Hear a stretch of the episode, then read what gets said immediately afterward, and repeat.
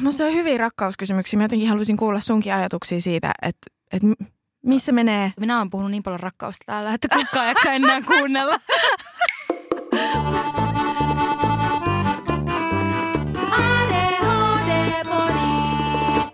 Moi, mä oon Fredrika Hei, minä on Ringa. ja tämä on ADHD-podi. Meät löydät Instagramista at ADHD-podi. Siellä voit laittaa meille viestiä ja käydä vastaamassa meidän kyselyihin. Seuraa meitä myös erilaisissa suoratoistopalveluissa ja kaikkialla, missä ikinä keksitkään. Voit käydä arvostelemassa meidän podia ja laittaa tiukkaa tiukkaa kommenttia.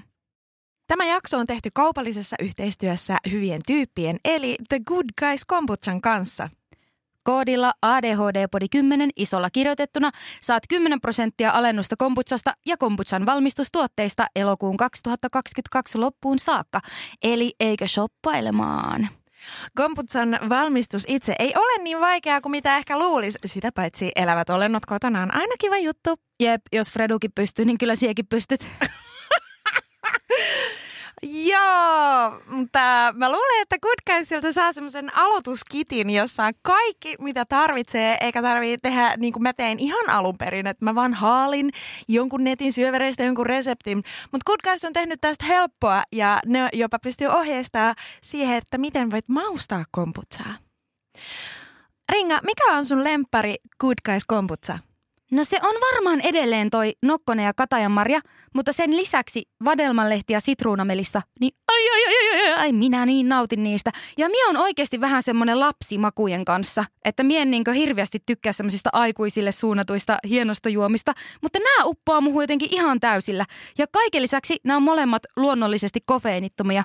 Ja se sopii mulle, koska mie olen myös siinä suhteessa vähän semmoinen pieni villikko, että se kofeiini ei välttämättä ole minun juttu. Mikä sun lempparia? No mun makuun taas sopii Grapefruit Hops, jossa on tosiaan humalaa käytetty. Ja sen takia se ehkä on lähellä sellaista oluen ystävän jotenkin makumaailmaa. Joo, mun yksi toinenkin kaveri sanoi samaa itse asiassa viime viikolla, koska se joi juuri tätä kyseistä tuotetta.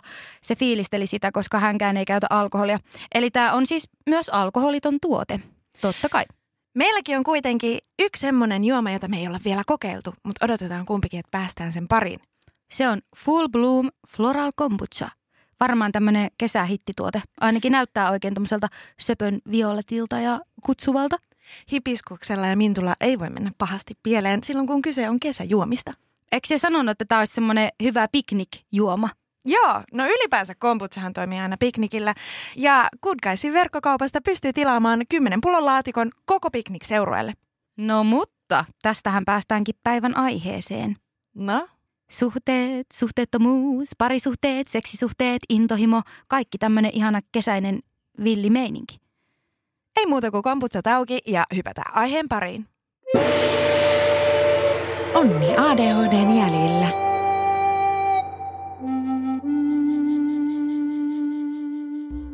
Ihmissuhteita on niin monenlaisia kuin on ihmisiäkin. Parisuhde on yhteiskunnassamme vallitseva suhdenormi, jossa osapuolet ovat sitoutuneet sovittuihin kahdenkeskisiin intimiteetin rajoihin.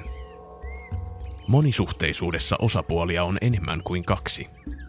Osapuolten välillä voi vallita eri tavoin sovittuja ja sovellettuja rajoja ja vapauksia, ja suhteet voivat olla luonteeltaan kumppanuudellisia, romanttisia, seksuaalisia tai jotain siltä väliltä. Vastuulliseen monisuhteisuuteen kuuluvat muun muassa polyamoria, avoimet suhteet, parinvaihto ja ihmissuhdeanarkia. Vuorovaikutus ja tunnetaidot ovat kaikkien ihmissuhteiden perusta. Kukaan ei ole ajatusten lukija, joten omien ilojen, surujen, pelkojen ja unelmien jakaminen ja vastavuoroisesti toisen kuunteleminen on ainut keino tietää, missä mennään. Suhteen osapuolten määrän kasvaessa on selkeiden sääntöjen asettaminen ja kommunikaatio yhä tärkeämpää. Lisätietoa ADHDn vaikutuksesta ihmissuhteisiin saat ADHD-käsikirjasta. Ihmissuhde- ja perheelämän haasteisiin on saatavilla myös moniammatillista tukea ja apua. Nämä eri tahot löydät listattuna jakson kuvauksesta.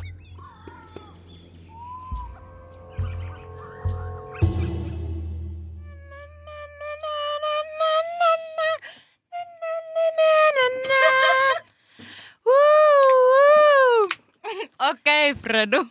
Hei, majuhliin lähdetään. Tässä näkkänästä Mitä? Eksyt alttariin. Sinun pitäisi muuten ilmoittautua sinne unelmatreffit alttarille. Oh, Olisi kyllä hyvä. hot. Eikö siis ensitreffit? Voi ne, voi ne myös olla jonkun unelmatreffit. se, vo, niin, kun me, niin kuin se, on, se on toi unelmahäät. Ei kun satuhäät? En mieti. Ei kun onko unelmatreffit oma ohjelmansa? en, mutta tiedätkö, mie en tiedä yhtään. Mies katso telekkaria. Ja sitten on satuhäät ja sitten on ensitreffit ha, ha. Haltilla. Pitäisi ajattele kiivetä sinne saanatunturin päälle. Totta. Se olisi aika hyvä. Siinä mität. Otettaisiin miehestä mittaa. Ei vitsi, se olisi muuten mulle aika hyvä konsepti, koska mie tykkäisin siitä, kun joku ihana semmoinen seikkailija prinssi tulisi ja veisi minut telttaa ja sitten näin. Mie ajattelin, että kuuntelijat saa mielikuvitusta käyttää lopusta. Mitä jos se sekalja rinssi sinne haltin päälle tulee tota, laskuvarjolla? Lasketaanko sitä sitten? No todellakin lasketaan, mutta helikopteri, no itse asiassa kyllä sekin käy, jos se itse ajaa sitä. Silloin se on todennäköisesti joku vapaa laskija tai jotakin. Paitsi, että Eli jos itse ajaa helikopteria, jonka kyydistä hyppää laskuvarjolla. Okei, no tuo. Nyt kun se yhdistät nuo kaksi asiaa, niin siis sait ton kuulostaa nyt tosi väärältä. Mutta ehkä se on Tesla se helikopteri. Tai ehkä mulle on tulossa haaremi. Niin, sieltä tulee sekä se kopterikuski että Miksi, minu, miksi minusta alkaa tuntua, että me äänitetään jotakin fantasiajaksoa? Rinnan villeimmät fantasiat. Tervetuloa kuuntelemaan. Mikä pyyhkä siis sulta jalat alta? No varmaan justiinsa semmoinen haaremillinen miehiä ja tu- tu- laskeutumassa laskuvarjoilla helikopterissa ja jatkaen vapaa-laskien rinnettä alas ja napaten mut kyytiin. Eli sulla on niinku rakkautta jakaa useammallekin kuin yhdelle. No siis aivan varmasti on. siis eihän tätä rakkauden määrää voi niinkö supistaa ja patistaa ja pistää pikku pakettiin. Emme ymmärrä tätä rakkautta. Rakkaus on tämmöistä. Mutta mitäpä sulla? No kaiken, kaiken näköisten kokeilujen jälkeen on kyllä todettu, että kyllä siinä yhdessäkin rakkauden kohteessa on aika paljon mulle tekemistä. Niin me tiedä, sä oot silleen, että sä haluat, että se sinun mies tulee niinkö, vähän niin kuin se, se tota, yksarvishevonen sillä pakulla ja hyppäkyyti ei ole aika selittää. ja sitten sä oot silleen, että mm, okei, minä hyppään. Ja sitten te ratsastatte auringonlaskuun. Tähän mennessä se on käynyt kyllä niin päin, että mä oon siellä pakussa ja ota aina vaan ukkoon riveleistäkin ja on silleen, hei, kokeillaanko Niin. tämä homma. Ja sitten mä mietin parin kuukauden tai parin vuoden päästä, että miten mä oon, kato vaan, tuommoinen tyyppi.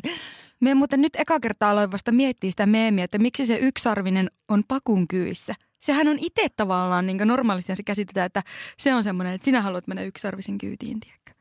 Niin, mutta se ajaa sitä pakua. Se on semmoinen taikapaku. Niin, mutta minä vasta nyt tajusin sen, että se on tavallaan hassu ajatus sille, että kun on tottunut näkemään hevoseliöt, eläimet, mitä ne on, niin on tottunut nä- näkemään ne niin kuin, tiedätkö, silleen matkustusvälineenä. Niin yhtäkkiä se matkustusväline on matkustusvälineen sisällä. Vähän niin kuin mulla olisi joku moottoripyörä rolleen sisällä. Millähän keskiajalla se, se, se siis sille hevonen matkustusväline. Vanha kärrypolku, vanha, mikä se on, härkätie. No hei, minun autokin on 80-luvulta. Semmoinen heppa. Niin. Niin sä oot tullut nyt Helsinkiin rollella. Niin. Oi, että minun elämä on parantunut taas niin paljon oikeasti. Sitä ei voi niinku sanoin kertoa, kuinka paljon. Siis me on niin symbioosissa sen minun ihanan pikku asuntoauton kanssa. Se on niinku parasta. Se on parasta. Onko siinä se sun semmoinen kodin tuntu? On, on, on, on, on, on, on. Mitäs kauan te olette ollut Röllen kanssa kimpas? Ee, seitsemäs vuosi nyt. Ja vielä sanotaan, se on aina sanottu, että seitsemäs vuosi on se kriisivuosi. Että tota, niin, niin, kaikki parisuhteet alkaa rakoilla, mutta ei, meikä ja Rollen rakkaus, se kukoistaa. Fredu, onko sulla rakkaus ja parisuhde sama asia tai liittyykö ne toisiinsa? No joo ja ei. Siis siten, wow, että, politiikkaa heti alkuun. siten, että onhan semmoinen, äh, puhutaanko romantillisesta rakkaudesta, niin kyllä en, en mä välttämättä haluaisi, että sä rakastaisit mua samalla tavalla kuin sä rakastat sun kumppaneita. Romantillinen. Niin. Romanttinen. Niin. Ei romantillinen. Tilli. Tilli. Silli, tilli. No, ra- rakast, haluaisitko, että me rakastan sinua niin kuin silliä? Jos sä tykkäät silleistä, niin sit kyllä. Mie en kyllä muuten tykkää. Ai hitto. Ei, en halua. Mutta oikeastaan... Mutta onko se sitten kuitenkin, että sitä tavallaan rakastaa silleäkin, koska sen takia voi rakastaa jotain, mitä oikeasti rakastaa, kun tietää, mitä ei rakasta. Niin kyllä on, mä luulen. Joo. Eli onko rakkauskin semmoinen illuusio, että ei ole hyvää eikä pahaa, asiat vain ovat? Kuule, mä luulen, että olet ytimessä. Niin tylsältä kuin se kuulostaakin, niin se on varmaan just näin. Onko rakkaus olemisen syvin muoto? Onko se elämän tarkoitus? Onko tämä nyt se kuuluisa elämän tarkoitus, jota mä aina kysyn? Mä en oikeastaan tiedä, koska mulla on ollut semmoinen teoria lapsesta asti, että sitten kun mä keksin, mikä elämän tarkoitus on, niin mä kuolen välittömästi. Sitten mä oon yrittänyt miettiä, että onko se se, se elämän tarkoitus, että me mietin ja keksin ton, että se elämän tarkoitus on se, että me kuolen sitten. Mutta se ei ole ollut, koska mä oon käynyt tämän ajatusketjun tosi pitkälle. Ja sitten mä oon elänyt minun koko elämäni silleen, että rakkaus on elämän tarkoitus ja mä en ole kuollut. Eli joko tämä minun, että sit kun keksit elämän tarkoituksen, niin kuolet, niin se ei pidä paikkaansa, tai sitten rakkaus ei ole elämän tarkoitus. Lähtikö laukalle? No ihan sama, todella se mun päässä menne. Mutta takaisin bisnekseen eli asiaan, koska rakkaushan on business. Parisuhde, kumppanillisuus, romantillisuus ja tota, niin, niin mono, moni, monosuhteet on kaikki näitä tillejä ja sillejä. No niin, eli kysymys kuuluu. Ei me vasta tullaan siihen kysymykseen. Ai joo, nyt tulee kysymys, että minkälaisia suhteita sulla on elämässä ollut romanttisessa tai seksuaalisessa mielessä? Mulla on ollut yhden illan juttuja. Mulla on ollut pikarakastuminen kerran, joka oli niin hirveetä. Mä toivon, että se ei tapahdu enää koskaan uudestaan. Hei, ennen kuin kerrot muista, ennen kuin kerrot muista jutuista, niin kerro siitä mulle nyt heti. Mä rakastuin ihan päätä pahkaa yhteen mieheen kerran eräänä, eräänä tuota syksyisenä iltana. Se, se, meni, se niin kuin lävisti minun koko olemukseni ja mä olin sellaisessa huumassa, se tapahtui niin kuin salaman iskusta että mä vaan totesin itselleni, että mä en pysty elämään tälleen. Tää on ihan kauheata. Se, se oli niin voimallinen. Meidän tunteet ei sitten myöskään kohdanneet. Eli, eli ei ollut molemmin puolinen salaman isku. En tiedä, siitä olisi voinut tullakin jotakin, jos olisi ollutkin. Mutta nyt kun mä mietin, se on ehkä ihan hyvä, että se oli vain yksipuolinen kokemus, koska se oli niin intensiivistä. Siis mitä tämä on? Onko mahdollista rakastua noin täysillä ilman, että saa vasta rakkautta? Joo, joo, joo. What? Joo, ja mä sitten kun, sit kun mulle selvisi, että me ei olla samalla sivulla, niin se oli viikossa Uusi vaan kirja. silleen, psh, meni pois. niin kuin, mä vaan totesin. Kyllä mä sitä jonkun aikaa kokeilin, me nähtiin pari kertaa, ja sitten kun mulle selvisi, että, että tämä ei tosissaan ollutkaan molemmin puolista, niin sitten mä vaan päästin siitä irti. No miten siihen niin voit, siis se selvisi sulle vasta jälkikäteen? Miten se ei selvinnyt sulle heti? Ja jos siinä oli kerran yhden illan tai lyhyen ajan huumaa, kuuluiko siihen myös huumeita ja festareita? Ei, me oltiin molemmat selvinpäin, ja meillä oli aivan sikakuuma yksi yö, joka me vietettiin yhdessä, ja that's it. Aha, eli tämä olikin tämmöistä niinkö kehollista yhteyttä. kehollista, emotionaalista. Me tanssittiin ja lemmiskeltiin se yö ja se oli jotenkin, se vaan, mä en taju. Mä olin siis tietysti hormonihuumassa. Todennäköisesti. Mä oon silloin ollut nuoria notkee. Hashtag nuoria notkee. Niin se jotenkin vaan niin kuin sujahti minusta läpi se koko homma. Mutta sitten kun tosissaan, mä en tiedä, mun oli tosi helppo päästä siitä myös irti, sit kun selvisi, että se ei ole, se ei ole molemmin puolista se homma. Ja sitten se oli niin raskasta mulle. No mutta olikohan se sitten kuitenkin sen ajan silloin alussa, niin olikohan se silloin molemmin puolista? Koska Niin. onko rakkaus aina, tai on, miksi me puhuu jostakin rakkaudesta koko ajan? Intohimo, ihan mikä tahansa mm. tämä asia näin. Niin tarviiko sen a- edes kestää aina pitkään? Hei, me ollaan sunkaan puhuttu tästä täyttymättömän tai toteutumattoman rakkauden, niin kuin, että et elämän rakkaudethan tuntuu siksi elämän rakkauksilta, että ne on yleensä niitä, joita ei saa, jotka ei tapahdu, Niin. jotka jää vaan siihen yhteen yöhön, yhteen katseiden vaihtoon. Tiedätkö? No mietiän kyllä. Se on jännä. Joo, koska eihän siinä hetkessä tuntu, että siinä hetkessä me oltiin samalla sivulla, mutta sitten se minun niinku rakastuminen niin ei tapahtunut hänelle. Eli sitten me mentiin niinku eri suuntiin sen yön jälkeen. Vai olitkohan sie sitten kuitenkin vaan tulkinnut väärin tätä intohimon kiihkoa kesäyön, eikö syysyön seikkailua? Se oli sellainen hippi, että en... Ai sie vai se? No me molemmat. No Kyllä niin, hippi hippi tuntee. Kyllä. Joo. Vanha kunnon podin sananlaskukirja.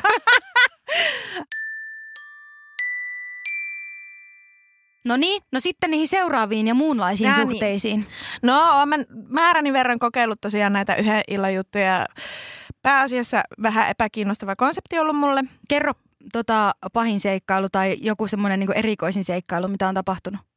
No ei mennä niiden pahimpien kautta, Mm. koska ne, ne voi olla synkkää.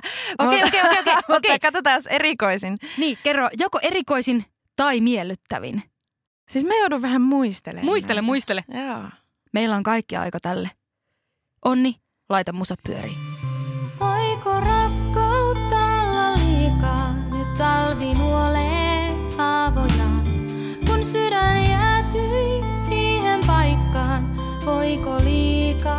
rakastaa?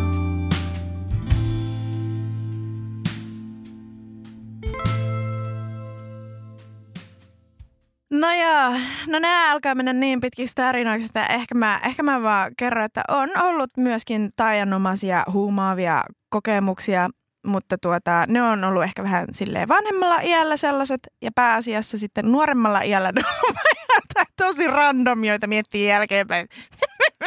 Mitä hittoa? Mikä on semmoinen epäsoveliainen, jonka just just kehtaat podissa kertoa? No, yksi mies pyöräili mun ohi kesäyössä ja huikkas mulle jotain ja me vaihdettiin puhelinnumeroita ja sitten meillä oli seksitreffit seuraavana päivänä. Ja sen jälkeen itse asiassa taisi olla tänä samana kesänä, kun mulla oli pyörityksessä samaan aikaan kolme eri miestä ja mä menin sille yhden luota toisen luo ja sen luota vielä kolmannen luo. Mullakin on ollut tällainen elämä, mutta siis tästä on sille way back. Siis mie en tiedä, katonko mie sinua niinku silleen, että niinku, kuka tämä tyyppi on vai onko mie niinku aivan niinku löytänyt niinku joku uuden tommosen, Ai ai. että wow, Joo. se oot ihan mieletön. Mutta tämä on sille ihan todella 12 vuotta sitten. Ei sinun tarvi selitellä, sinä oot ollut ihan ihana ihminen silloin. Kyllä minä olisin rakastanut Fredua 12 vuotta sittenkin. Olin aika spontaani, mutta mä oon myös ollut tosi semmoinen Ah, ujo. sinäkö? Niin, minä. Mutta siis siihen nähden, miten, kun me ollaan tästä ehkä jotenkin juteltukin, kun mä koen itseni tosi seksuaaliseksi. Noni, eli mä koen olevani hyvin seksuaalinen ihminen. Mutta mä en jotenkin, se ei niinku, äh, miten mä selitän tämän, koska yleensä, onko, osaat sä sanoa? Joo, mieti, mä en tiedä miksi minä osaan sanoa sinun seksuaalisuudesta, mutta minä kuvittelen, että minä osaan. Minun analyysinen ulkopuolelta katsottuna, no niin, nähkää nyt kaikki sielunne silmin, kun Ringa nostaa ää, laseja nenän vartaan pitkin, vaikka mulla ei semmoisia ole ikinä ollut, mutta kuvitelkaa se nyt ja nyt se kertoo teille, että Fredun seksuaalisuus. Sä oot niin seksuaalinen ihminen, että sä oot myös hyvin sinut itsesi ja sen seksuaalisuuden kanssa. Myös tiedostat sen, että silloin kun sä et ole seksuaalinen tai että sä oot jotenkin irrallaan sinun kehosta, niin sekin tulee myös niin vahvasti sinuun. Että siitä huolimatta, vaikka oot tosi seksuaalinen, se ei tarkoita sitä, että sinun tarvii koko ajan olla harrastamassa seksiä tai ilmaisemassa sitä seksuaalisuutta. Ja se ehkä sen takia tulee myös tiettyinä aikoina selkeämmin esiin, koska se ei tarkoita sitä, että sinun seksuaalisuus on yliaktiivista, vaikka se oot seksuaalinen. Se oot vaan hyvin tiedostava sinun seksuaalisuudesta ja seksuaalisista tarpeista. Aika hyvä, aika hyvä. Mä voin tarkentaa sen verran, että mulle on myös se minun seksuaalisuuttani, kun mua ei haluta. Silloin mä myös siis itse asiassa ilmaisen mun seksuaalisuuttani, että mä en halua seksuaalisesti ketään tai mitään. Niin, tätä mä just tarkoitin, Joo, että sä oot, näin- niin, mä sinut sen, sä oot niin sinut sen kanssa, että se on tavallaan niin, so- niin osa sinua, että se ei tarkoita sitä, että sinun pitää olla jotenkin, että se, seksuaalisuus ei ole nimenomaan yhtä kuin seksi. Just näin. No, no tää. Ja tämän jotenkin muistaminen, tunnistaminen ja tunnustaminen on siitä tärkeää, koska mulle pitkään oli hämmentävää ennen kuin näitä termejä käytettiin yhdessä. Että kun ihmiset sanoivat, että kun mä oon niin seksuaalinen henkilö, vaikka sellainen henkilö puhuu siitä, joka vaikka tykkää harrastaa paljon seksiä. Ja sit mä en niinku tiennyt, kun mä olin se, että mut kun mäkin koen olevani tosi seksuaalinen. Mua vaan ehkä panettaa kerran kuukaudessa. No miten sitten pitempiaikaisia suhteita? Onko niitä ollut paljon? Mulla on ollut kaksi pidempää suhdetta. Onko ne ollut molemmat miesten kanssa? Joo, on. Onko sulla ollut ikinä kiinnostusta naisia kohtaan? On, mulla on ollut rakastaja. Onko? Oliko se ihana? Aivan ihana. Me ollaan edelleenkin hyviä ystäviä. Mä kyllä siis koen olevani todella dikkikeskeinen ihminen, identifioidun naiseksi ja identifioidun heteroksi. Ja se selvästi ainakin tällä hetkellä on hyvin määrittävää läsnä. No, mites muun sukupuoliset? Onko ollut semmoisten kanssa juttu? Mä joudun ihan jotenkin muistelemaan, koska kuitenkin queer-sana ja muun sukupuolisuus on oikeastaan sit kuitenkin aika kohtalaisen tuoreita sanoja käyttää. Mm. Ja mä luulen, että silloin kun mä oon ollut sellaisessa iässä, että mä oon jotenkin tutkailut itseäni, niin mä en ehkä edes osaisi sanoa, onko joku ollut muun sukupuolinen tai queer. Mm. No sinä sanoit, että sinä oot hetero, mutta onko sulla vetovoimaa muita sukupuolia kohtaan? Joo, varmasti ilmenee sellaista. Ja, ja, siis, ja siis mulla on tota, hyvin vahvoja, mä kutsun niitä girl crusheiksi, vaikka enhän voi tietenkään aina tietää ihmisen todellista sukupuolta, mutta sellaisia, jotka mä näen naisina tai siis tosissaan henkilöitä, joilla on vaikka rinnat ja mun oletukseni mukaan vaikka pimppi, niin mulla saattaa olla tosi voimakkaita ihastumisia kyllä, vaikka mä en haluaisi tehdä sen asian eteen mitään tai haluaisi edetä siinä asiassa seksuaalisesti. Mä en tiedä, onko me kysynyt tätä sulta aikaisemmin, mutta nyt mä kysyn sitä vaikka mä oisin. Onko eri asia ihastua tai rakastua niin henkisellä tasolla tai fyysisesti? Mä luulen, että on, koska äh, mulle on tosi vieras konsepti haluta jonkun kehoa.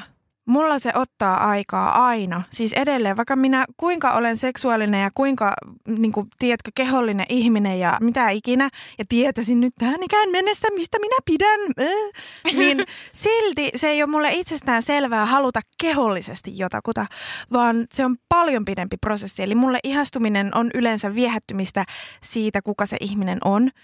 Ja, ja se voi olla monenlaista. Mulle ystävystyminenkin on jonkun asteista ihastumista. Niin. No me on myös miettinyt, että mitä se ihastuminen on. Siis just ton mm. takia, että kun se aina käsitetään, että se tarkoittaa sitä romanttista ihastumista. Ja sitten samaan aikaisesti, mitä eroa on romanttisessa ihastumisessa tai ihmiseen ihastuminen niin tyyppinä, että tuo ihan loistava tyyppi vaikkapa.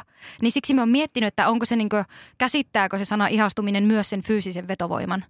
Mä luulen, että silloin kun on kyse nyt vaikka tästä, käytetään sanaa romanttisesta tai romantillisesta ihastumisesta, niin silloin siihen todennäköisesti sisältyy jonkunnäköinen intiimin kosketuksen ja läsnäolon vivahde myöskin, että haluaa olla jotenkin seksuaalisesti, eroottisesti tekemisissä sen toisen ihmisen kanssa. Näin mä sen järkelisin, että tämä olisi se ero, koska mä esimerkiksi mä rakastuin mun koiraan, mutta en mä halua senkaan mitään seksuaalista. tai tiedätkö, että mä niinku... Se just vedit... Jos tää vähän selventää sulle tätä. Se just vedit Aaben tähän keskusteluun. Tämä, no niin. Se on oikeasti ihan uskomaton. No niin, onni, seuraava klippi. No niin, Ringa, mitenkäs tuo suhdenormatiivisuus? Tarkoittaa siis sitä, että meillä on jonkunnäköinen yhteiskunnassa vallitseva normi siitä, minkälaisia ihmissuhteiden odotetaan olevan. Ja tässä mä tarkoitan tällä hetkellä sitä, että ihmisten odotetaan ja oletetaan elävän parisuhteissa. Se on semmoista se. Tämä nykymaailma on tämmöinen tämä. Tässä on lisää politiikkaa tähän parisuudekeskusteluun. Siis joo, se on minusta aika jännä juttu, että on tarve määritellä ja luokitella, mutta sitten sinänsä se on ihan normaalia. Normaalia, normatiivista. Kuinka kauan sulla on mennyt käsittää, että sä et ehkä oo parisuhdeihminen, vaan monisuhdeihminen?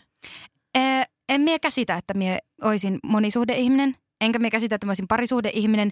Mie oikeasti, niin kuin, mä oon ennenkin sanonut tämän, mutta mie koen jollakin tavalla olevani suhdeanarkisti. Ja minun on hirveän vaikea määritellä asioita, minusta tuntuu, että jos me lokeroin itseni johonkin, niin se on multa poistaa jotain muuta. Että se, minkälaisessa suhteessa minä olen, ei tarkoita sitä, että se olisi sitä, mitä minä olen. Että minä voin ihan hyvin olla täysin monogamisessa parisuhteessa ja silti minä koen, että minä voisin olla myös monisuhteessa. Ja voisi olla myös päinvastoin. Eli mulle on hirveän vaikeaa ja mulle tuntuu tosi ahdasmieliseltä semmoinen, että minun pitäisi jotenkin lyödä itseään johonkin lokeroon. Se on vähän sama juttu kuin tämä seksuaalisuus, että mien niinkö myöskään minun tota, vaikkapa homokavereiden mielestäni ei löydy juuri heterompaa ihmistä kuin minä, vaikka mie kuin yrittäisin minun lesbokavereitakin iskää, niin ei kuulemma värähän mikään viisari. niin, niin tavallaan niin se on vähän, se on vähän sama, samaa kastia, että minä niin itsekin koen olevani hyvin hetero ja minä niin rakastan miehiä. Siis Oi luoja. Joo, joo, mulla on vähän sama. Joo, mie, mie rakastan miehiä. Miehet on niin ihania, siis niinku, mie en halua niinku esineellistää, että olette kaikkea muutakin kuin fyysisesti ihania. Te olette niinku, mie, mie rakastan miehiä. No niin, tämän sanottuani, mie en kuitenkaan haluaisi lokeroja itseäni, että mie on hetero. Siis silleen, että vaikka mie niinku, tai siis no, mie olen. Mie en ole vielä ikinä rakastunut naiseen. Mie en koe naisia kohtaa semmoista vetovoimaa, kun mie koen miehiä kohtaa. Mutta minusta tuntuisi kamalalta määrittää, että koska mie nyt ajattelen ja olen näin, niin se ei tarkoita yhtään, että mie olisin tätä samaa mieltä edes huomenna. Saati sitten niin kymmenen vuoden päästä. Niin siksi minusta tuntuu jotenkin vaikealta sanoa, varsinkin tämmöisessä podcastissa, joka jää tänne ikuisiksi ajoiksi, niin sinä sanoit, että sinä olet hetero. niin en mie tiedä, siis mistä mie vaikka mie löytäisin itsestäni niin kuin miehen, 20 vuoden päästä, että minä ole vaan kohdannut jotain niin kuin osaa itsessäni. Niin mulle on hirveän vaikea tämä suhdekeskustelu, joka perustuu siihen, että minun pitää määritellä omaa itseäni suhteessa suhteisiin.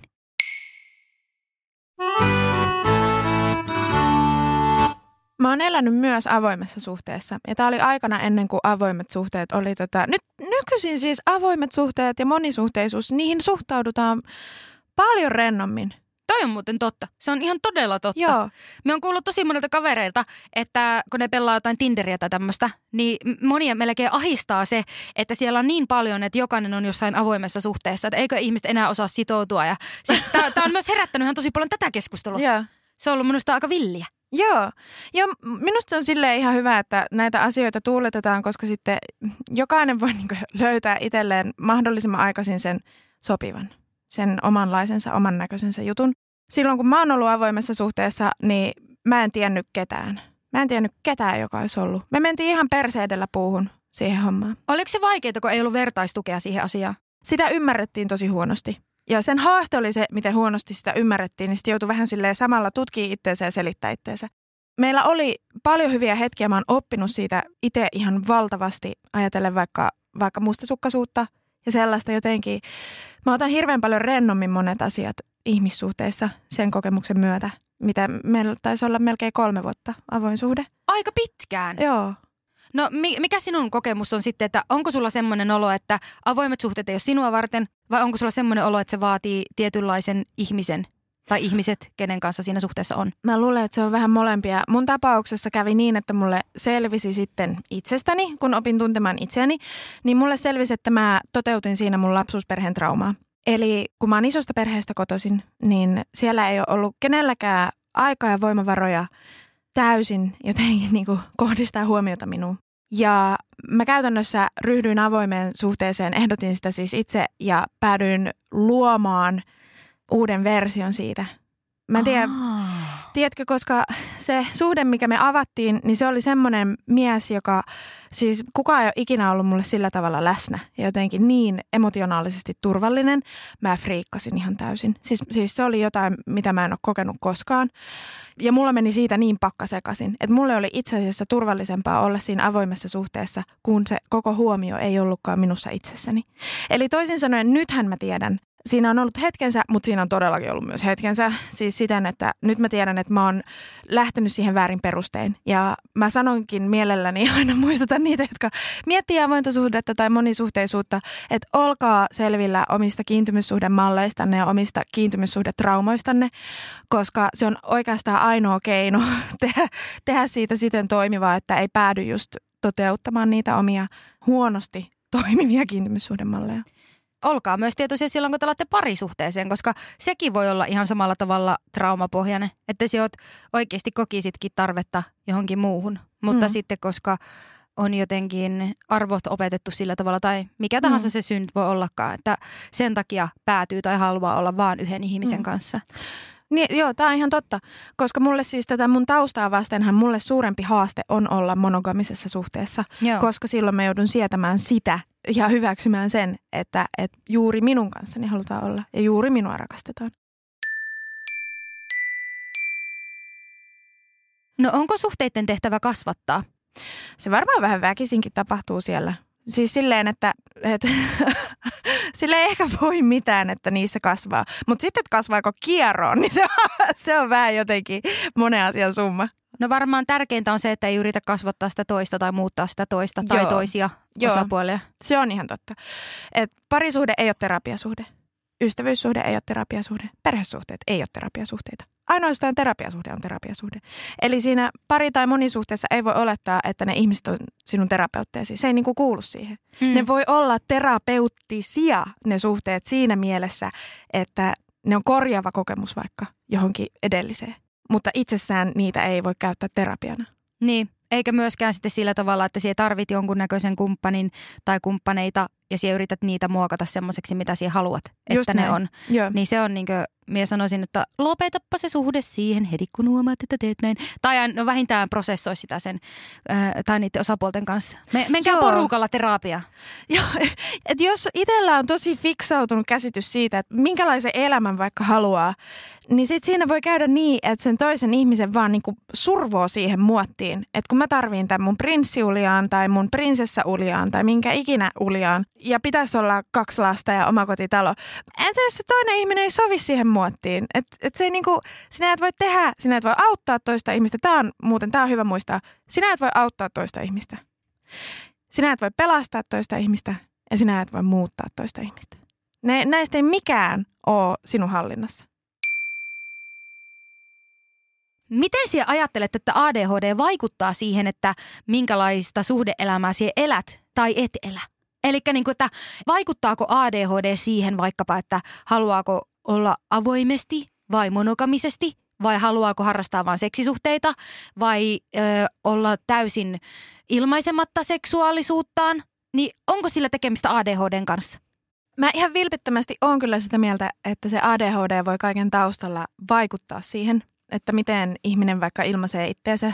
Jos on siis esimerkiksi tuota dopamiini, tuota ö, hakeutuva ja mikä se on ohjautuva ihminen, niin sitten voi olla, että se hyperseksuaalisuus on ihan oikeasti ö, ei lainkaan kivaa, vaan ihan siis todellinen haaste. Ja sitten jos siihen vielä liitetään ADHD monesti kuuluvat tunnesäätelyvaikeudet, impulsiivisuus, itsesäätelyvaikeudet ja vaikka heikko itsetunto, niin kyllä siinä on aikamoinen soppa valmiina. Et, et ei se välttämättä ole niin silleen yksioikoinen, että ADHD tekisi jotakin, vaan että se, se vaikuttaa siihen koko ympäristöön, missä ne tapahtuu ne asiat. Ja mikä johtaa sitten seuraavaa, että tämmöinen hylkäämisen pelkoisuus on kohtalaisen yleiseltä tuntuu ADHD-ihmisten keskuudessa ja se jotenkin liittyy sitten siihen huonoon itsetuntoon, joka liittyy sitten siihen, että on vaikka hoitamaton ADHD. Tuo selittää periaatteessa sitä, mitä sinä selitit aikaisemmin tässä. Näinpä, näinpä, joo. Ja sitten taas tämä dopamiini-juttu, niin selittää kaikkea minussa. siis t- tavallaan niin tää, se on ihan sama, mikä se on se niin ihmisten välinen vuorovaikutus, eli minun ja minun kanssa vuorovaikuttavin ihmisten kanssa, niin mulla kyllä se dopamiini ohjaa. On se sitten se seksi, tai on se sitten se läheisyys, tai joku semmoinen, niin että mitä mie saan siitä suhteesta, niin miehän niin vaan itse, oh, ihmisiä minä rakastan tutustua uusiin ihmisiin, ja oh, pääsin koskettamaan jotain ihmistä, oh, kato Mikko pusuhuulet, ja kaikkea, tiedätkö, miehän menen aina ihan sekaisin siihen, siis todellakin tiedät, minkälainen minä Oi että, ja sitten se on kyllä ihanaa, kun voit rakastua samaan tai samoihin ihmisiin uudestaan, uudestaan. Oh, elämä on hyvä. Mulla on taas hyvä kysymys. Jos sinun ADHD täysin johdattaisi sinun käytöstä niin ihmisten välillä sekä seksuaalista että romanttista, niin minkälaista elämää sinä eläisit? Eli ajatellaan, että sulla ei olisi tiettyä arvopohjaa tai menneisyyttä tai semmoista, että miten sinä haluat elää jonkun kumppanin kanssa. Vai jos siellä menisit täysin ADHDn ohjaamien impulssien tai niiden puutteen vuoksi ja tälle aistihakuisuus, mitä kaikkea näitä on, niin minkälainen olisi Fredun sosiaalinen suhdeverkosto?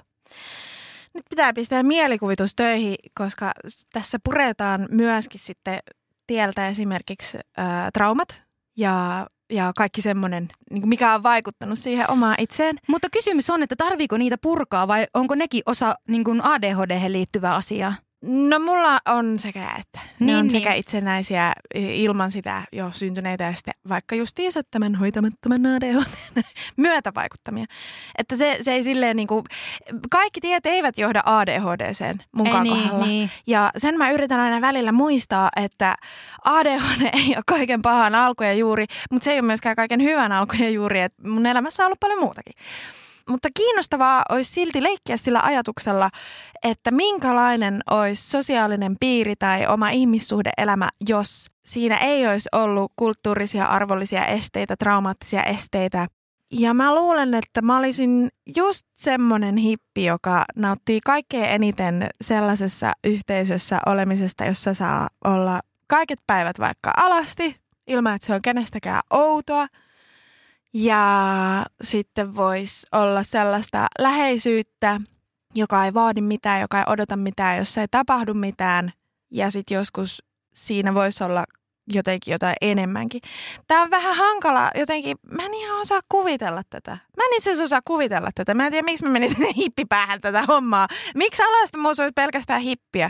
Niin ja sitten ehkä myöskin, että jos kaikki rakkaus ja seksuaalisuus olisi täysin saatavilla koko ajan, niin veisikö se siitä myös sitä jotain niinkö, emme tarkoita, että sen pitäisikään olla niin glamorisoitua kuin mitä se on. Mutta silti, että jos se on, se on vähän niin kuin just tämä, kun puhutaan just, että tämä saavuttamaton rakkaus on suurin rakkaus, aa, niin, niin onko se tosissaan niin? Että jos sä saat jotakin koko ajan, niin onko ADHDkaan enää sitten niin aktiivinen, onko se, tai niin kuin mitä se sitten keksii?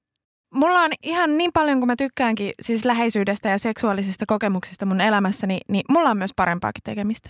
Sen verran minä itseäni tunnen, että mä kaipaan käyttää aikaani ja energiaani myös johonkin muuhun kuin siihen, että mä oon koko ajan sen sellaisen läheisyyden kaipuun ja vaikka seksin kaipuun vietävissä. Mun on helppo puhua tästä, kun mulla selvästi ei ole niin voimakas siihen suuntaan oleva drive, vaikka mulla on vahva seksuaalisuus. Niin mun on helppo sanoa näin, mutta mä oon myös huomannut, että mulle on itse asiassa tosi mielekästä suunnata mun voimavaroja, energiaa ja jaksamista johonkin ihan muuhun. Mutta miehän olen oikeastaan tuota, mitä siellä justiinsa äsken kuvasit. Mie olen se dopamiini, hirmuinen, seksuaali, hinkuinen, hinkuinen.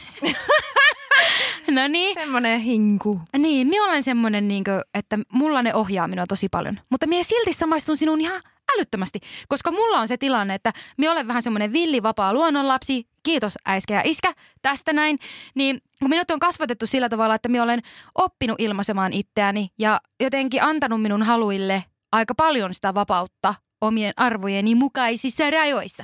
Niin sen takia, kun minä saan sitä ilmasta ja minä elän sellaista elämää, että minä niin pystyn olemaan silleen toteuttamaan itseäni näissä osa-alueissa, niin sitten sen takia mulla vapautuu sitä aikaa kaikkeen muuhun. Et me, me voisin sanoa, että se, ehkä se pahin kohta on se, että sulla olisi hirveästi sitä, että niin vaikka jopa just sitä riippuvuutta. Tai sulla olisi ihan älyttömän suurta drivea, mutta sulla ei ole kykyjä toteuttaa sitä. Sulla ei ole jotenkin jotain osaamista tai sitten se on jotenkin sinun arvoja vastaan tai jotain tämmöistä. Niin se on ehkä se, missä se syntyy ongelmaksi ja ohjaavaksi asiaksi elämässä, jolloin se alkaa hallitsemaan liian suuresti. Ja onkohan tämä kenties sitten se kohta, missä aletaan puhumaan just näistä ongelmista. Eli vaikka läheisriippuvaisuus tai seksiriippuvuus, niin ehkä tavallaan kyse ei oikeastaan olekaan siitä, että kuinka suuri sun tarve näihin asioihin on, vaan se, että kuinka paljon ne tuottaa ongelmaa tai haastetta. Koska muutenhan minua voisi sanoa tosi helposti läheis- ja seksiriippuvaiseksi ihmiseksi. Mutta mie en koe olevani niitä, koska minä on tosi sinut niiden asioiden kanssa ja ne ei vie minun koko elämäni huomiota, koska mie toteutan niitä just silleen, miten mä huvittaa niitä toteuttaa. Sanotaan, että jos siitä toiminnasta haittaa, se on joko terveydellistä, taloudellista, henkistä, emotionaalista. Jos sitä on jotakin haittaa sinulle ja sinun lähipiirillesi, niin silloin kyse on tosissaan ongelmasta ja silloin siihen on syytä hakeakin apua. Eli mitä tulee vaikka seksiriippuvuuteen ja vaikka hyperseksuaalisuuteen, niin se voisi tarkoittaa esimerkiksi suojaamatonta seksiä, ja esimerkiksi emotionaalisesti turvattomia ihmissuhteita. Eli että se vaan se niinku seksin kaipuu ja sen, että, että pääsee tekemään sitä, niin silloin ohittaakin vaikka just ne omat arvot, jotka on siellä jotenkin suojaamassa. Niin, Niin. silloin se on ongelma, joo. Niin just näin. Ja sitten samalla mä alan just miettiä tätä silleen syvällisemmältä aspektilta, että onko tämä niinku myös sitten silleen, että usein se, missä sulla ilmenee jotain riippuvuutta, niin ei välttämättä ole ollenkaan se alku ja juuri. Tai niin kuin nyt kun me ollaan vaan niin kuin mietin tuota äskeistä minun sepostusta, niin Mie ehkä siksi just en koe, että mulla olisi näitä riippuvuuksia sitten kuitenkaan, tai suurimmaksi osaksi ajaksi en koe ainakaan, että mulla on. Totta kai mä oon kyseenalaistanut sitä, mutta voisiko se johtua just siitä, että kun siinä on se vapaus, niin kumpuaako se just vähän niin kuin mitä sieltä aikaisemmin puhuit, niin jotain traumoja. Eikä ne tarvitsisi olla siihen seksiin liittyviä, vaan ne voi olla just vaikka jotain tämmöistä huomioimista tai läheisyyttä tai ää, kiintymyssuhteiden puuttumista tai muuta tämmöistä. Ja siis eikä se tarvitsisi olla seksi tai rakkaus, se voi olla vaikka tupakka ja huumeet. Hmm, siinäpä teille pulla purtavaksi. Mikä siinä on, että kun me tiedetään, että ADHD on kirjo, ja aina kun on kyse kirjosta, niin silloin myöskin se oirekuva on hyvin laaja. Ja jostain syystä ADHDn kanssa nostetaan nostetaan, niin kuin, niin kuin musta tuntuu, että ainakin nostetaan sitä nimenomaan hyperseksuaalisuutta paljon ja sitä ihmissuhteiden rikkonaisuutta tai sitä, että niitä on paljon tai monisuhteisuutta. Vai onko tämä vaan sellaiset lasit, joiden läpi mä oon katsonut tätä, koska musta tuntuu oudolta, taisinhan oudolta olla se ADHD-henkilö, joka haluaa seksiä vaan kerran kuukaudessa vaikka niin kuin musta tuntuu, että siis ADHD-piirteistöön monesti myös sanotaan kuuluvan lojaalius. Se, että ihminen on lojaali ja jotenkin niin, kuin niin oikeudentajuinen, että, että monille ADHD-ihmisille just vaikka ihmissuhteessa, parisuhteessa oleminen on ihan niin kuin, että, että ne on niin kuin 110 siinä. Ja ne on niin lojaaleja ja jotenkin pelkkää sydäntä ja täysin avoin kirja. Vaikka siellä olisi impulsiivista käytöstä, mutta se ei välttämättä tarkoita, että se tapahtuisi siten, että ne pettää tai jotain, vaan että se impulsiivinen käytös voi olla rahan käyttö tai ihan muuta. Mutta jotenkin se, että on ihan riittävästi ADHD, vaikka olisi enemmänkin siitä päästä ADHD, joka, jonka on vaikea keskittyä harrastaa seksiä, koska tarkkaamattomuusoireet on niin vahvat. Eli ei niinku, ei niinku, on vaikea olla läsnä siinä hetkessä. Niin ja monillehan on oikeasti vaikeaa muodostaa yhtään minkäänlaisia suhteita, koska Joo. on vaikea olla niinku sosiaalisessa kontaktissa tai vuorovaikutuksessa sen takia, koska ne omat piirteet on niin vahvoja tai jotenkin Joo. ahistaa ne ja se oma itsensä tiedostaminen. Niin tämähän on sinänsä niin vähän vaikeakin aihe, ADHD, parisuhteet, monisuhteet, seksuaalisuus, kaikki nämä. Niin kuin, se, se, se ei tavallaan, että kun niissä ei oikein ole semmoista yksi plus yksi on aina kaksi meininkiä. No kun tämä, siis se on ihan tutkittu juttu, että ADHD altistaa esimerkiksi avioeroille. Eli avioero on todennäköisempi ADHD-ihmisillä muuhun väestöön verrattuna. Tämä on siis tutkittu juttu, että tällainen riski on olemassa. Ja silti niin kuin kuinka iso osa ADHD-ihmisistä elää ihan tavallista elämää. Ihan tavallisissa ihmissuhteissa, ihan tavallisissa kodeissa. Ei mitään ihmeellistä. Niin ja tiedätkö mikä on kans tosi outo juttu? No vaikkapa tuo ero. Että minkä takia se aina ajatellaan, että kun koetaan paljon avioeroja, että se olisi aina jotenkin iso ja dramaattinen juttu. Sehän voi olla myös niin päin, että ADHD-ihmiset uskaltaa lähteä suhteesta, joka ei enää palvele. Tai ei palvele sitä toista osapuolta tai muuta. Itse olen hyvä elävä esimerkki niin kuin, ää, todella terveestä ja rakkaudellisista syistä tapahtuneesta avioerosta, joka on minun mielestä vaan ollut niin kuin, varmasti kaikkia palveleva juttu terkkuja ex-aviomiehelle, siis paljon rakkautta sinne, lähetän koko tota, perheelle. Niin siis suhde oli aivan parasta ikinä, mutta ero oli myös parasta ikinä, koska me voisi olla onnellisempi minun eksän puolesta tällä hetkellä. Se elää niin, niin ihanaa elämää. Me, niin kuin, aivan niiden uuden perheen fani. Mä luulen, että tässä ollaan sen ihanan faktan äärellä, että sä oot saanut kasvaa sinuiksi itses kanssa. Sä oot vaan niin hieno elävä esimerkki siitä, että mitä se on, kun sä oot saanut kasvaa sellaiseksi, kun sä oikeasti olet. Ja sulla on ollut se apu ja tuki ajoissa läsnä, koska sä pystyt ikään kuin elämään sen sen ADHDn hyvien asioiden kanssa, ei sillä, ettei siinä ole haasteita. Sitä mä en lainkaan, me ollaan puhuttu tästä ennenkin. Haasteita siinä on silti, mutta myös, että, että sä saat olla sinut sekä niiden haasteiden että niiden hyvien puolien kanssa, koska sellainen ihminen, joka vaikka tietämättään oireilee tosi vaikeasti ADHDnsa kanssa, niin se avioero saattaa johtua siitä, että toisella tulee vihdoin mittari täyteen siitä, että toinen ei ikinä siivoa, eikä puhu, eikä pukahda, Jep. eikä koske vaikka ollenkaan. Eli se niin kuin, just vaikka hoitamattomuus tai itsereflektion puute tai muu, muiden tukitoimien vähäisyys niin voi vaikuttaa lopulta siellä kaikkein niin kuin läheisimmissä ihmissuhteissa. Jep.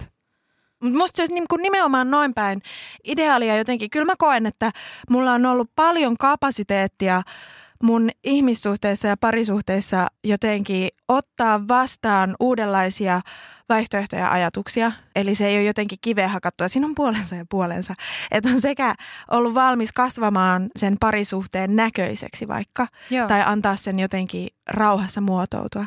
Ja sitten toisaalta taas ei välttämättä ole lopettanut sellaisia ihmissuhteita ajoissa, jotka olisi ehkä voinut loppua aikaisemmin.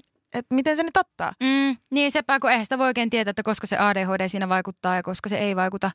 Toki sitten selkeämpiä tapauksia varmasti on just semmoiset, että no itse asiassa sulla ehkä tavallaan juurikin se, että jos on diagnosoimaton ADHD, niin mä luulen, että se vaikuttaa silloin paljon enemmän parisuhteeseen kuin silloin, kun sulla on se diagnoosi. Joo. Että sen takia me on pystynyt luovimaan tässä ihmissuhteiden ja rakkauden aallokossa, vesivirroissa ja äh, kanjoneissa. Että onko se muuten kanjoni Palavassa kärryssä. vai onko se kanoni? Kan- Kanjoni. Se on kanjoni. Kanootti. Kano, kano, kanootin kapeaan rakkauden vesille työnsin ja vedin ja soudin ja huopasin. No niin, niin, mutta kumminkin, koska mulla on ollut tieto minun diagnoosista, niin minun kumppanit on aina niin tiennyt sen. Niin ne on paljon enemmän pystynyt sitten olemaan siellä, että no niin, paikataan tätä venettä nyt niin täältä ja täältä ja heitetään se nyt ylös alas ja kyllä se sieltä niin Eskimo-käännöksellä tulee sitten oikeinpäin kuin tullakseen. Niin tavallaan, että sitä on ehkä pystynyt paljon helpommin sitten niin käsittelemään sitä juttua. Niin sen takia minusta tämä ADHDn tiedostaminen on tosi tärkeää. Ja siis ja myöskin, rakkaat kuuntelet, kenellä ei ole diagnoosia, niin piirteiden ymmärtäminen. Että vaikka sulla ei olisi edes kauheasti niitä piirteitä, niin kuitenkin jokainen on jollain kohtaa spektriä, niin minusta se on tosi tärkeää tuntea itsensä kaikki ne ominaisuuksineen niin, kuin, niin paljon kuin pystyy toki. En tarkoita sitä, että sinun olet vain itsesi, kun tunnet kaiken itsessäsi. Me olemme kaikki muuttuvia yksilöitä, joo. Mutta siis silti, niin mitä enemmän hyödyntää niitä juttuja, niin itsetietoisuutta ja semmoista, niin se varmasti auttaa koko suhdetta ja molempia kasvamaan siinä ihan itsellään. Mulla on erityisesti nuorempana liittynyt mun ihmissuhteisiin sellainen todella voimakas elämyshakuisuus. Et mä en ole välttämättä mennyt edes sen perässä, että mä haluaisin kokea ää, vaikka seksiä tai näin, vaan mä haluan niin kuin jotenkin törmätä sen toisen ihmisen kanssa sellaisessa mielettömässä rakkauden ja ykseyden kuplassa, jossa me koetaan syvää sielun kumppanuutta ja jotain sellaista todella voimallisen, romanttisen, jotakin näin. Ja siitä mun on ollut joskus vaikea päästää irti, että mun kohdalla ne asiat ei tapahdukaan niin. Että se elämyshakuisuuden kaipuu turmelee myös sellaisia hetkiä, joissa ne ihmissuhteet alkaakin ihan tyylisillä tavallisilla tavoilla. Ja se onkin ehkä parasta ikinä, että ne, ne alkaakin niin. Että sen ei tarvi olla joku semmoinen Mie sanoisin, että se on turvallisempaa, kun se alkaa jollakin muulla kuin tulla ydinräjähyksellä. Niin.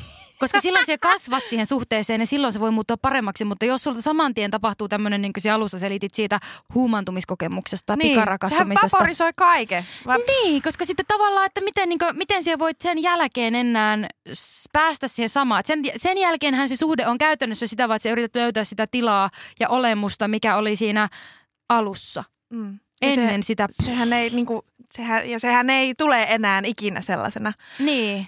Niin ehkä sen takia se on tavallaan niin kuin helpompi ainakin. Joo. En sano, että parempi, mutta se on niin kuin, ehkä niin kuin pitkän suhteen, niin kuin jos haluaa semmoista vähän niin kuin pitempi aikaista, niin se on ehkä turvallisempaa, että se alkaa silleen rakentaen. Onko sulla kokemusta siitä, että tavallaan niin sanotusti kyllästyy kumppaniin, eli kun siitä se semmoinen uutuuden viehätys ja jännitys niin kuin laskee, niin siitä tekeekin mieli vaihtaa kumppania tai ihmissuhdetta vaan siksi, että se ei ole enää uusi ja jännittävä. Minä haluaisin sanoa, että mulla on, mutta kun mulla on joku erikoisjuttu tässäkin, kun siis minä niin melkein olisin voinut loukkaantua tuosta, kun siellä puhuit tuosta just, että kun nuorempana sinä olit tällainen, tällainen, minä olin silleen, no minä olen edelleen, anteeksi, anteeksi, tämä on tällainen. Mutta sitten kun mulla on toisaalta semmoinen niin taito, josta minä olen niin kiitollinen, tai tiedä taito, ominaisuus, että minä on niin kiinnostunut ihmisistä, että me on itse asiassa ihmetellyt sitä, että vaikka niin nykyisen poikakaverin kanssa, kun me ollaan oltu kuitenkin joku viisi vuotta yli yhdessä, niin mulla ei missään kohtaa niin hiipunut kiinnostus, kun se on niin kiinnostava tyyppi ja sen kanssa on niin hullun hauskaa. Mie jotenkin, en mies voi, en edes halua sanoa, että mie löydän sen uudelleen tai rakastun aina uudelleen, kun se siis se vaan syvenee. Ja mie en tiedä, onko syveneminen, sekin kuulostaa semmoiselta jotenkin hartaalta ja semmoiselta jotenkin, tiedätkö, järkevältä. Mutta se on semmoista yhtä leikkiä edelleen. Niin mulla ehkä niinku ei silleen käy, että mulla loppuisi niinku häntä kohtaan esimerkiksi se rakkaus tai kiinnostus. Minun entisen aviomiehenkään kanssa ei käynyt näin. Että kun minä löydän sen hedelmätarhan mielenkiintoisimman kukkasen, niin minä kyllä sitä sitten varjelen. Ja niinku toivon, että se saa kukoistaa semmoisena kuin se on. Mutta ei se ei silti poista sitä, ettenkö mie olisi hyvin avoin sille muullekin puutarhalle – että mie kyllä niin siitä huolimatta tavallaan, että sillä ei ole mitään merkitystä, kuin rakastunut mie on tai kuinka niin huumassa mie oon jostakin tyypistä, niin mie aivan siis varmasti voin ihastua ja rakastua muihin samaan aikaan. Ja se ei kyllä myöskään tarkoita sitä, että mä olisin koko ajan jotain sarjaa rakastumassa tai kiinnostumassa millään tasolla muista tyypeistä. Et se on ehkä vähän niin kuin tämä, mitä siellä puhuit sitä seksuaalisuudesta, niin mulla se on sama niin kuin tämmöisessä tunnepuolen asioissa ja vetovoimassa. Mutta miten sulla? Onko siellä kyllästynyt ikinä? En, joo. En ole, en ole, mutta mä oon huomannut, että tästä keskustellaan vertaistukipuolella paljon. Että tämä on siis ihan todellinen ilmiö jotenkin ADHDn vertsikkakanavilla. Mutta mulla on teoria, minkä takia me ei samaistuta tähän, mihin ehkä jopa suurin osa ADHD-ihmisistä samaistuu tähän kyllästymiseen. No? Koska ton perusteella, mitä siellä sanoit, niin siekään, että sillä tavalla – pysty kehollistamaan ihmisiä pelkästään ulkosten viehättyvyyksien perusteella.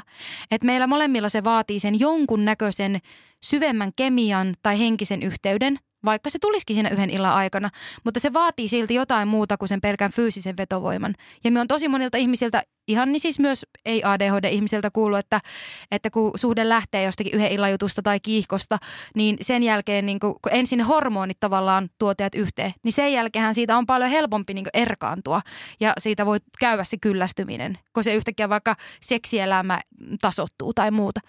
Niin kun meillä ehkä sitten se tavallaan, että kun me ei anneta sen puolen sillä tavalla johtaa, vaikka me ollaan hyvin seksuaalisia ja sinut sen asian kanssa, niin – se, että se henkinen puoli on kuitenkin sen verran isossa osassa, niin minä luulen, että se vaikuttaa siihen, että me ihastutaan niin kokonaisvaltaisesti niihin ihmisiin, että niillä on antaa jotenkin niin syvällä tasolla meille.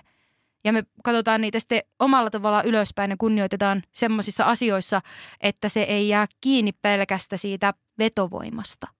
Minusta toi oli hyvä tarkennus tähän aiheeseen ja hyvää pohdintaa siitä, koska se, se kävisi järkeen.